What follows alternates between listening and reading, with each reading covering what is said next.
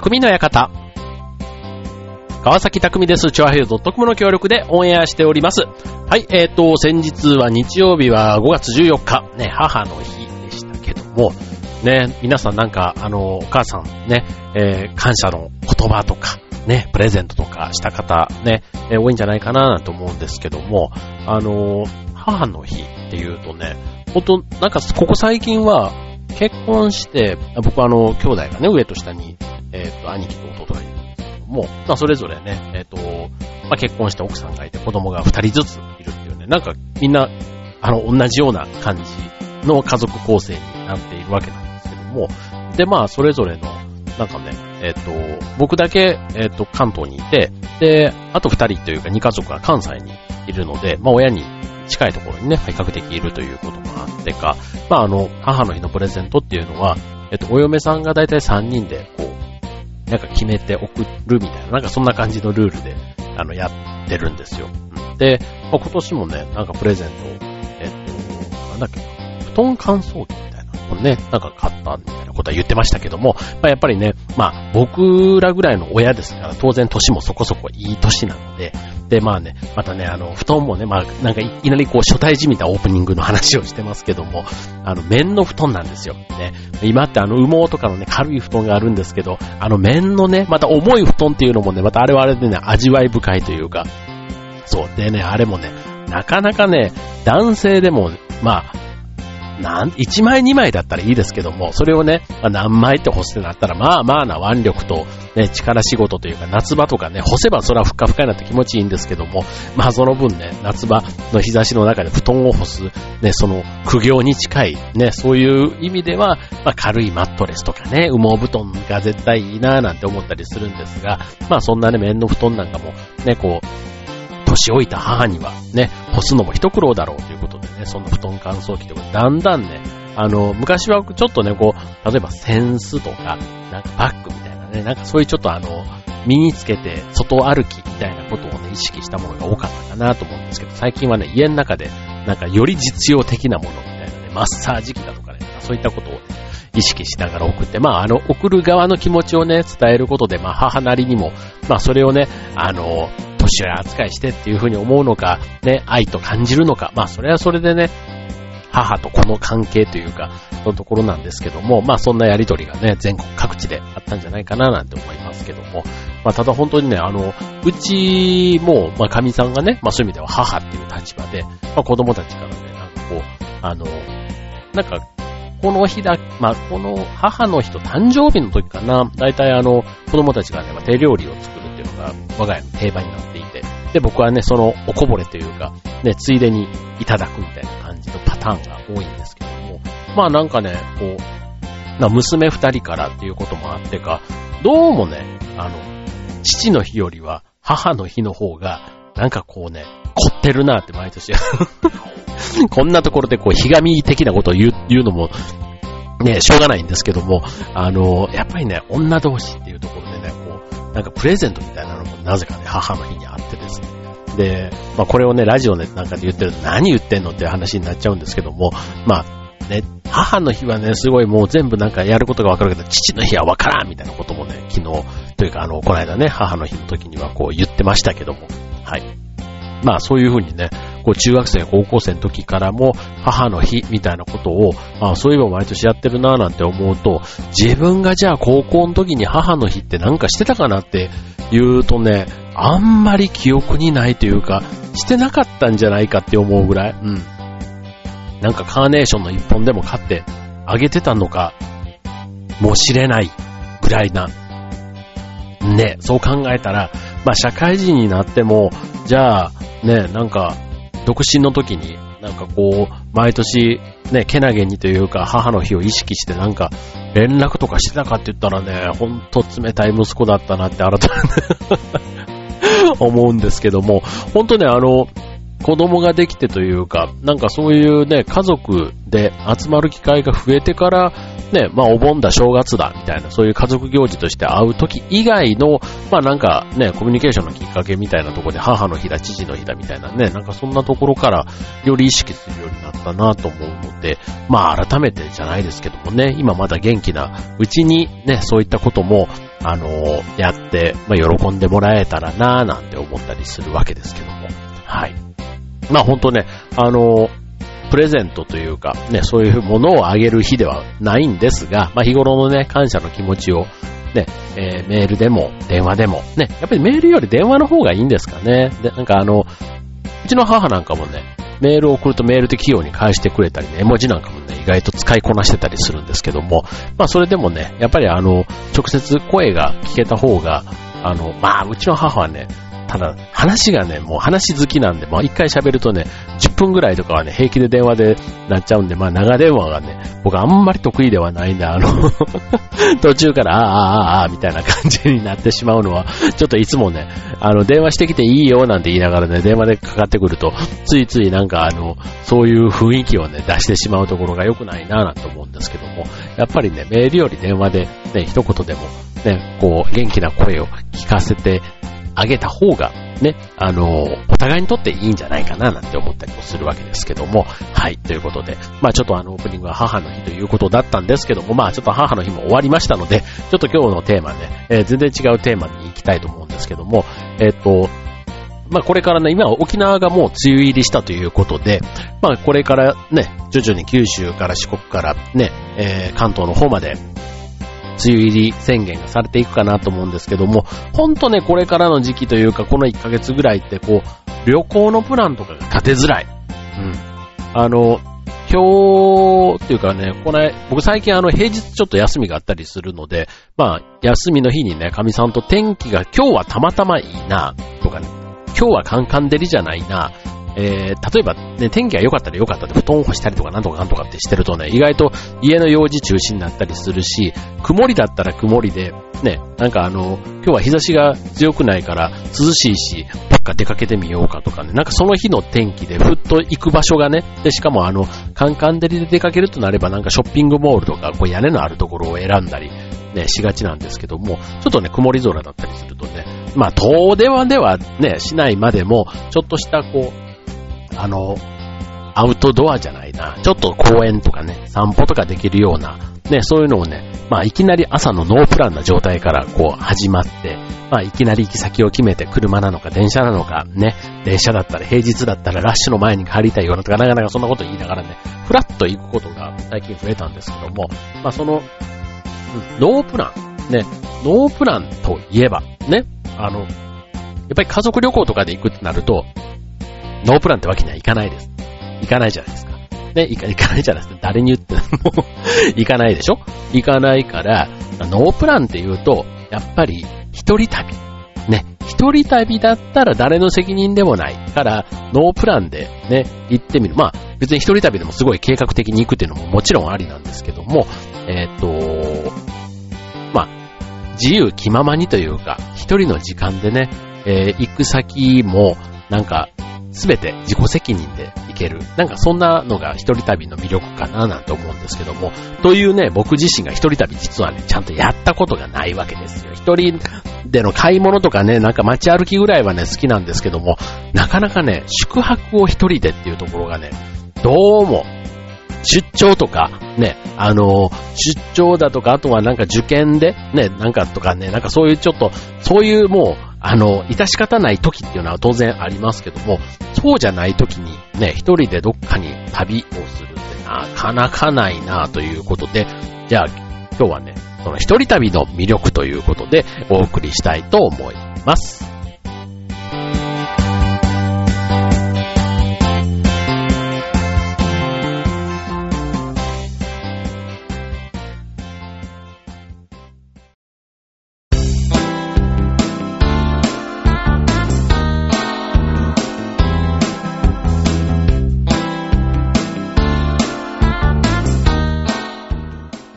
はい、今日のテーマは一人旅ということでね、まあ一人旅はね、本当にまあ普段ね、僕も家族とか友達とかね、旅行とかってなったら、やっぱりその方が圧倒的に多いですし、一人で旅に出るっていうね、まずね、日帰り旅ぐらいだったらまだね、ありますけども、それが泊まりともなると、まあしかもね、結婚もしていて、ね、家庭もあったりするとね、なかなか、これでね、一人でどっかに行っちゃったらね、もういよいよなんか、家族に何が不満があるのと違う意味で心配をかけることになったり、あとはこれをね、人に話した時にもこの家はやばいんじゃないかとね、なんか一般的には思われるんじゃないかなと思うんですけども、まあ一人旅ね、本当に子育てが一段落っていうわけではないんですけども、やっぱり中学生高校生ぐらいになってきたりするとね、ちょっと自分の時間がそれぞれね、夫婦の中でも持てるようになったりするわけですよ。だからもちろんね、独身でね、一人の時間がもともとね、一人暮らしとかであったりする人だったら一人旅の時間ってすごく作りやすいかなと思うんですけども、結婚していてもね、まあそういうタイミングで一人になる時間というか、ね、結構一日の中で作るのもね、結構難しいっていう人いますけども、まあどうなんだろうな、これ僕は結構一週間の中でも、例えばね、平日で子供たちが学校、かみさんが仕事だったりすると日中一人だったりするので、まあその時にね、何してるかって言ったらね、まあやることはもう決まってるというか、もう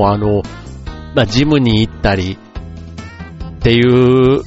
ことが多いですかね。なんかあとは DVD 見たりとかっていうね、本当にね、ありきたりなね、全然このね、ラジオのこの尺を使って言うような話では全くないような、つまんないっていうかね、まあそれがね、意外とリラックスというかね、かなとも思うんですけども、まあ意外とね、何もそんな自慢できるようなそんな過ごし方ではなかったりするんですが、一人旅ね、本当にね、ちょっと憧れてる部分があってですね、でもね、積極的に行きたいかというとね、ちょっと飛び込んでみたいなっていう、そんな感じかな。うん。で、一人で行ってね、そもそも楽しいのかみたいなね、いろんな一人旅魅力っていうことでね、調べるといろいろあるんですけども、まあ、まずね、一人旅の意味ってなんだみたいなとこで言うとね、まあ、ね、一人旅だから当然一人になるわけじゃないですか。ね、人がいないわけですから、他人がいないわけだから、ね、例えば悩み事とか考え事があって、一人になりたいときとか、ね、あとは、現実から離れたい。ね、自分のその、肩書きだとか、仕事だとか、家族だとか、ね、その、つかの間のその旅の時間だけは、もう離れて、もうなんか、ね、自分の好きなことってわけじゃないんでしょうね、これってね。好きな、例えば趣味とか、なんか、ある人だったらそれにね、没頭すればある意味、自分の世界がある意味、一人旅に近い感じ。自分の世界に入れる、ね、時があったりすると、旅っていう選択肢じゃなくてもいいのかもしれませんよね。はい。で、あと普段の、自分じゃない自分。なんか自分の周りで普段ね、一緒に過ごしたりすると、大体自分のパターンっていうか、出来上がってくるじゃないですか。ね、でも旅に行ったら、旅の恥は書き捨てではないですけども、ちょっといつもと違う自分が出てきたりする。ね、自分が本当はなりたい自分、本当の自分はこうなんだ、みたいなことが人前にさらけ出せられる、バカなことを言ったりとか、ね、年齢関係なく友達のように喋るみたいなところも、意外とね、職場だったりすると年功序列だったりで、なかなかね、下の後輩からね、ため口で聞かれればなんかムカッと来たりとか、上の人にも当然ね、敬語で喋るのが当たり前。それが旅先だったりすると意外とね、歳が離れてても友達みたいになったり、上から下からね、その辺がなんか意外とフラットに喋れる自分みたいなところがね、もしかしたら新しい自分と出会える瞬間なのかもしれませんけども、まあそういうね、なんかやっぱり一人になることで見えることっていうのがいろいろ増えるわけですよ。だからこれ誰かと一緒にいたりすると、当然話す相手が家族とか友達とかが中心になったりして、なかなかね、見知らぬ人と喋る機会っていうのが少なくなるわけじゃないですか。ね、まあなかなかね、売店とかそういうレストランとかの店員さん以外にね、そんなに見知らぬ人とベラベラ喋る機会ってね、やっぱり誰かと一緒に旅行行ったりすると意外と少ないような気がするんですよね。まあそれはね、一緒にいた仲間とまた親睦というか、家族だとか仲間とね、親睦が深まるって意味ではすごく大事な時間なんですけども、なかなか輪が広がるかって言ったらそういう旅ではないんだろうな。そういう意味では一人で行くと一人からスタートするからね、もう一人誰か出会えば二人ね、なんか二倍になった感覚がありますよね。うん、だからなんかそういう意味では一人で行く勇気があるとね、その分世界が広がる感が2倍3倍になるのかな、なんてそんなことをね、一人旅をやったことがないのに一人旅の魅力を語るこの番組っていうね、なんですけども、あとはなんかこう、さっきね、考え事とか悩み事みたいな話をね、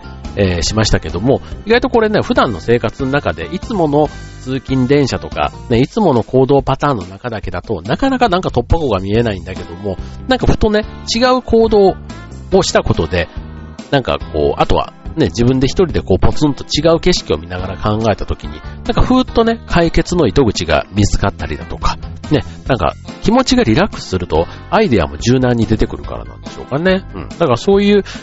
旅の魅力というか、うん、自分の考えとか価値観をねリセットしてくれる、うん、そういう機会になるのかななんて思うわけでね。まあそういうことで一人旅っていうのはね、まあおすすめなんですよということなんですが、まあ一人旅ね、基本はまあさっきね計画を立てていくみたいなのもありましたけども、基本はねノープランがいいんじゃないかななんて思いますよね。うん。で、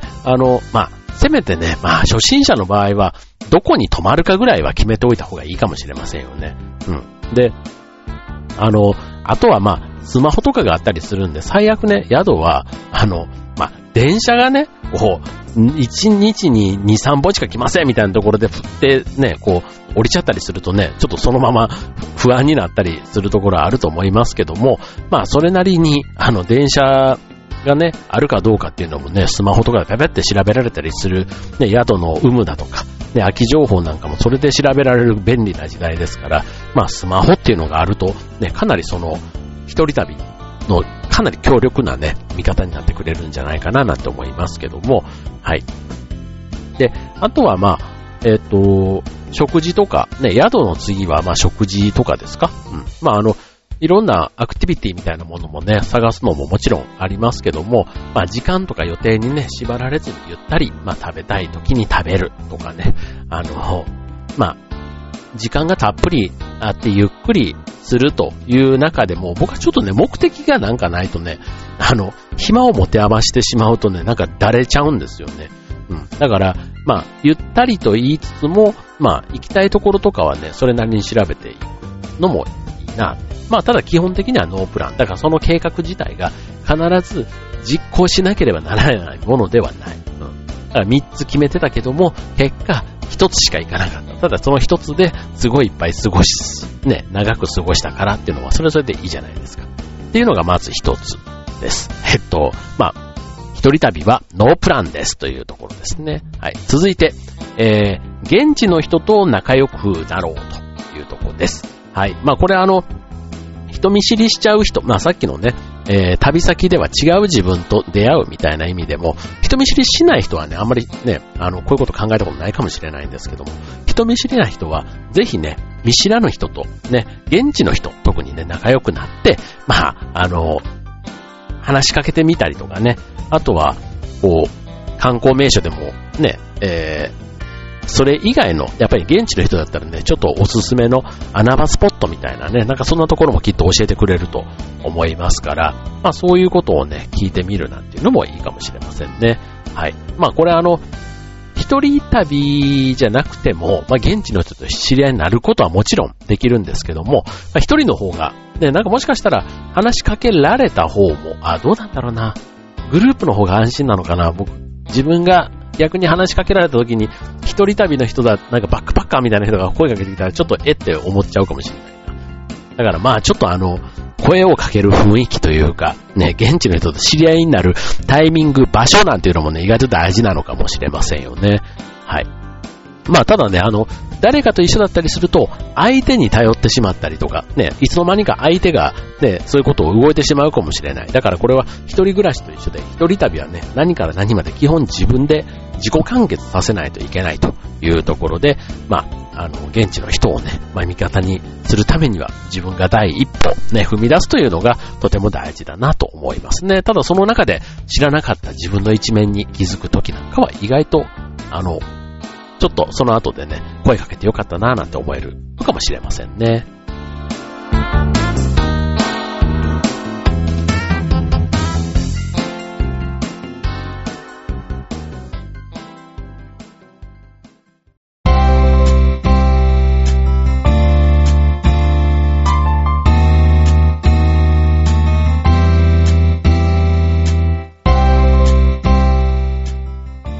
はい、今日のテーマは一人旅ということでね、はい、現地の人に声をかけてみて、ね、それで今度おすすめの店を教えてもらったら、ね、まあ普段はね、なかなか一人じゃ入らないような、そういうお店でもね、ちょっとおすすめされたからっていうのをね、口実に飛び込んでみるなんていうのはね、いいと思いますね。はい、まあ食べ物屋とかでも、ね、雑貨屋さんとかだとね、まあ、比較的フラッと見て終わっちゃうだけかもしれないので、まあ、なんか体験とかね、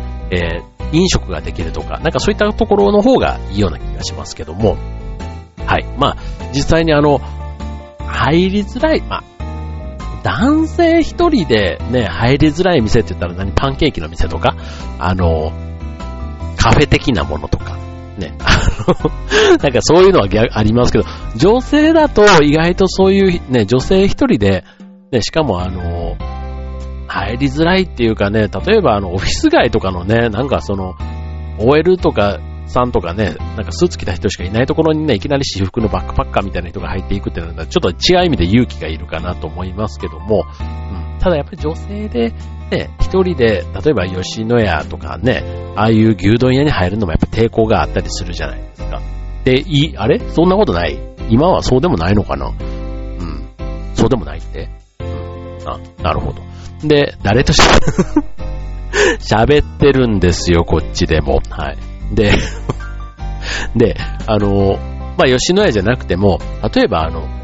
海の幸がね、美味しい居酒屋とか。で、それでカウンターとかがあるようなところだったら、意外と、まあ、店側はね、当然別に抵抗がなくて、自分のその一歩踏み出す勇気さえあれば、なんかね、楽しめるというか、むしろ一人でね、よく来たねとか、会話のきっかけになったりするので、まあ最初は勇気がいるかもしれませんが、まあ、慣れたこと、ね、そのうち慣れてくるみたいなので、まあ慣れた時にね、一歩自分がちょっと大きくなったというか、成長した感がね、実感できて、それはそれでいい体験になるんじゃないかな、なんて思いますね。はい。で、続いて、気に入ったものは手を出す。うん、まあ、これは、なんでしょうね。体験でもいいですし、あとお土産とかでもいいかもしれませんね。まあ、自分のね、まあ、誰かへのお土産というか、自分へのお土産っていうことでもいいと思います。はい。まあ、こう人と一緒にいたりするとね、まあ、人のペースにどうしても合わせるのが中心になるっていうか、ね、5人で行けば、ね、それぞれ5人の希望があったりするので、まあ、そのうちのね、3人がこれをしたいとか4人が5人がってね、みんな、ね、行動のパターンに気が合うメンバーだったりすると、ね、もちろん揉めることもないと思うんですけども、自分の行きたいところが、まあ、それなりにちょっと個性的というか、ね、好みがいつもみんなとはちょっとずれちゃうな、なんていう時は、せっかくこの一人旅ね、実行できたんだったら、ね、思う存分、そっちの方よりのね、こう、掘り下げるというか、時間に費やしてもらったらいいんじゃないかな、なんて思いますよね。はい。まあ、なんかこう、お土産って言っても、例えば、まあ、お菓子とかね、そういったことではなくて、一品物みたいなものとかね、和食器とか、ね、なんかそういうものとかね、なんかこう、そういう産地とかに行ったらね、じっくり見て買ってみたいな、なんて思ったりしますよね。はい。で、続いて、これはね、今の時代はって本当に思いますけども、写真のね、撮り方、ね、昔だと本当に映るんですとかね、ああいうフィルムで、ね、もうフィルムなんていうのも、まあ、これの番組のリスナーの方はね、まだまだフィルムのことを知ってる方多いと思うんですけども、まあね、今みたいにデジカメとかスマホとかでね、写真があんまり、気楽なものじゃなかったというか、なんか一級入魂、一写っていうのは一枚撮ること、一撮影入魂みたいな、なんかあんまりこうパシャパシャパシャパシャ自撮り的なノリで撮るようなものでもなく、そうなんかこの一回一回ね、すごく写真って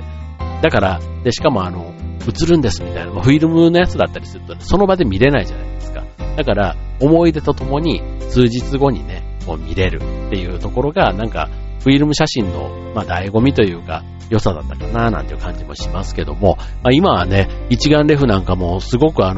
いお手頃な値段で買えたりとか、でスマホでも相当ね、いい画質で写真が撮れたりもしますので、まあ、好きな写真をね、好きなだけ撮ると。ね、とりあえず撮って後で整理するっていうことでもいいじゃないですか。だから、まあね、記憶を心に留めるっていうのももちろんいいんですけども、まあね、いい写真をね、残せるカメラだったら、ガンガン写真はね、撮った方がいいかなと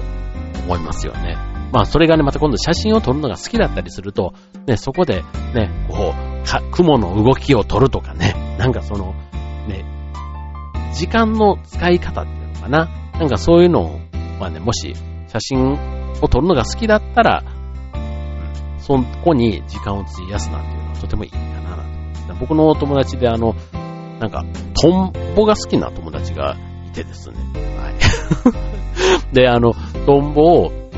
取りに、なんか田舎に行くんですって。そう。で、まあ今のね、これからの時期ってもうね、暖かくなってくるとトンボってたくさんいたりするんで、で、そうするとね、結構珍しいトンボとかをね、こう、すごい望遠の、なんか立派なカメラで撮ったやつをね、この間見せてもらったんですけど、僕もね、ちょっとトンボとかのああいうの、全然嫌いじゃないんで、おーって言いながら、ね、俺はミヤマカネだね、みたいな、なんかそういうね、ってなんか、こうちょっとマニアックな名前をね、お互いこう出し合いながら、その写真を見せてもらったりしたんですけども、やっぱりそういうね、自分の好きな写真を好きなだけ撮るっていうのは、やっぱり一人旅だからこそできる過ごし方。あとはまあ、同じようなね、趣味を持った仲間と行くっていうのはもちろんありますけども、まあ、やっぱり誰かと一緒にいる分、こう、助けられる分ももちろんありますが、まあ、気楽かどうかって言ったら一人っていうところにね、また、ね、良さはあるんだろうなぁなと思いますよね。はい。まあ、やっぱりね、どんなことをするにも、誰にも気を使わずに、好きな場所で、ね、好きな時間を、好きなだけというか、自分の納得いくまで、できるっていうのが、やっぱり一人旅の何よりも魅力なのかもしれませんね。はい。で、で、最初に言った、やっぱりね、宿泊先、これ結構ポイントになるかなと思うんですけども、今みたいな話、ね、基本的に一人旅になる理由は人それぞれだったりするんですけども、せっかく泊まるんであれば、ホテルとかね、民宿とかね、ではなくて、ゲストハウスというものがあるそうなんですね。うん。で、これゲストハウスって、要は、そんなに別に高いとこではなくて、ただ、4人で1室とか、まあそういうところなので、なんですって。うん。だから、まあ、誰かしらがいるということなので、まあ、短い期間の旅だったら向かないんですけども、長いね、旅の中で、節目節目で、こういうゲストハウスで、まあ、情報交換だったり、ね、ちょっと初めましての人とね、まあ、一期一会的なものを楽しむなんていうのはね、やっぱりこう、ある意味魅力というか、まあ、いろいろな出会いっていうのがね、あるわけですよ。ね、旅人の、それこそ経歴だとか出身地だとか、ね、旅に出た背景だとか、ね、もちろん海外の方もたくさんいたりしますから、まあそういう人たちとね、まあいろんな形で接点を持つと、まあね、誰かしらとは仲良くなったりするわけなので、まあ、このね、今この瞬間、たまたま偶然出会ったその人たちとの感覚をね、こう思い出というか、ね、そういうことをね、運命的な出会いみたいなのももしかしたらあるかもしれないじゃないですか。ね。で、まあ、基本的にはね、一人でやってきている者同士ではないですけども、まあその瞬間のね、みんなでワイワイ仲良くなって、ね、ちょっとだけ、ね、そこにいる1日2日とかだけね、一緒に過ごして、みたいなところも、やっぱり旅だからこそ、ね、旅のノリというか、ね、今までの思い出なんかもそういうところでね、話すのはなんかすごい、僕もね、結構人見知り的なところはあるんですけども、なんかそういうね、旅先とかで出会った人とかね、すごいなんか話を聞くのが好きというか、うん、そう、自分のことを話すよりは、なんか人のね、話を聞いてるのがすごい楽しいんですよね。で、絶対自分と重ならない話というか、ね、経験とか、旅行の話とかね、あるわけじゃないですか。だから、なんかね、すごく、別にその人たちともう一生会わないかもしれないんですけども、なんかね、そこで話をしてるのがすごくこう、なんか愛おしい時間というか、たまにそういうことはね、一人旅じゃなくても旅先で感じることはあったりしますけどね。まあこれやっぱり一人旅だったりすると、よりそういう時間に出会えるチャンスというか、機会は増えるんだろうななんて思いますよね。はい。ということで、まあゲストハウスというかね、一人旅の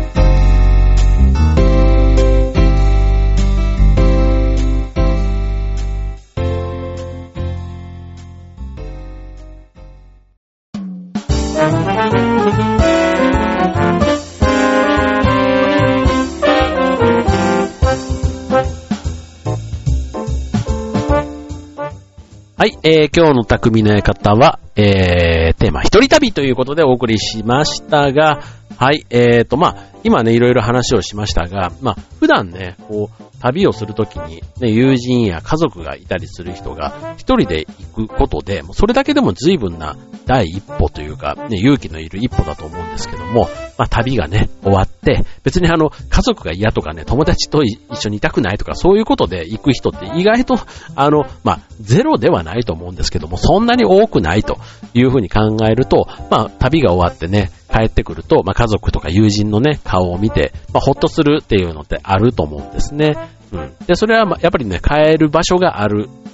で帰る場所に帰ってこれた安心感。そういったところから来るんだと思いますし、改めてね一人でいたことで、普段はこういう人たちとねいつもねなんか楽しくというか平和に暮らしてんだなみたいなことをねなんか実感できたりとか、なんかそういうことをねしみじみ思える機会にもなったりするし、あとは自分自身にね今度振り返ってみたときに、まあ旅を終えたね旅先であったああいう人こういう人ねこんな出来事あんな出来事っていうのをね思い出しながら、まあね時々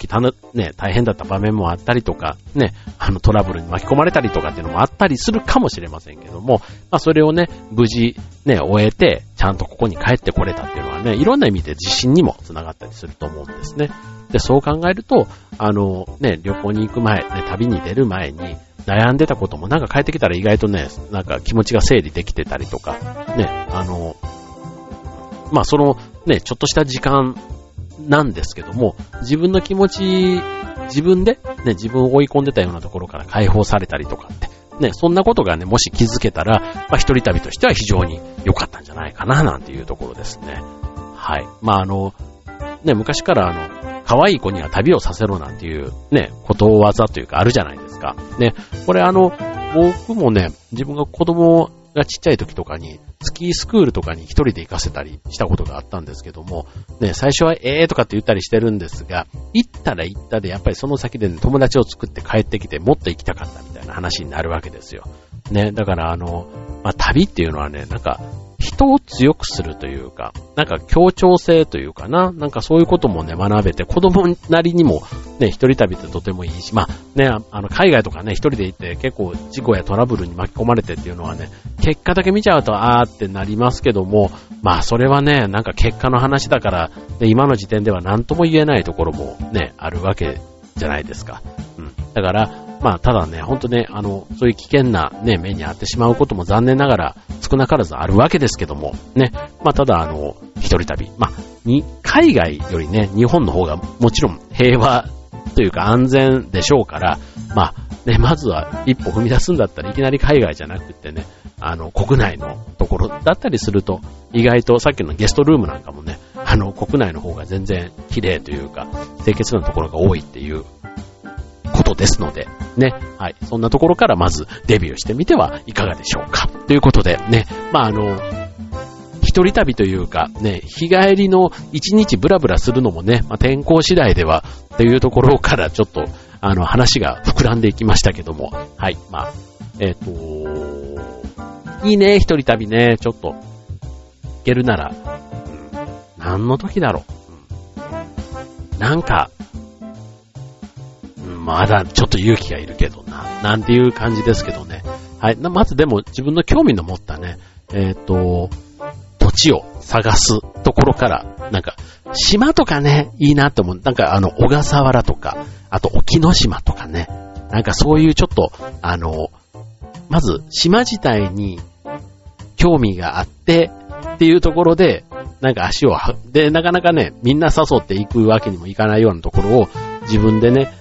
行ってみるなんていうところからまず場所選びをしてみるのもいいのかもしれませんね。はい、ということで今週の匠の方ここまで。バイバーイ。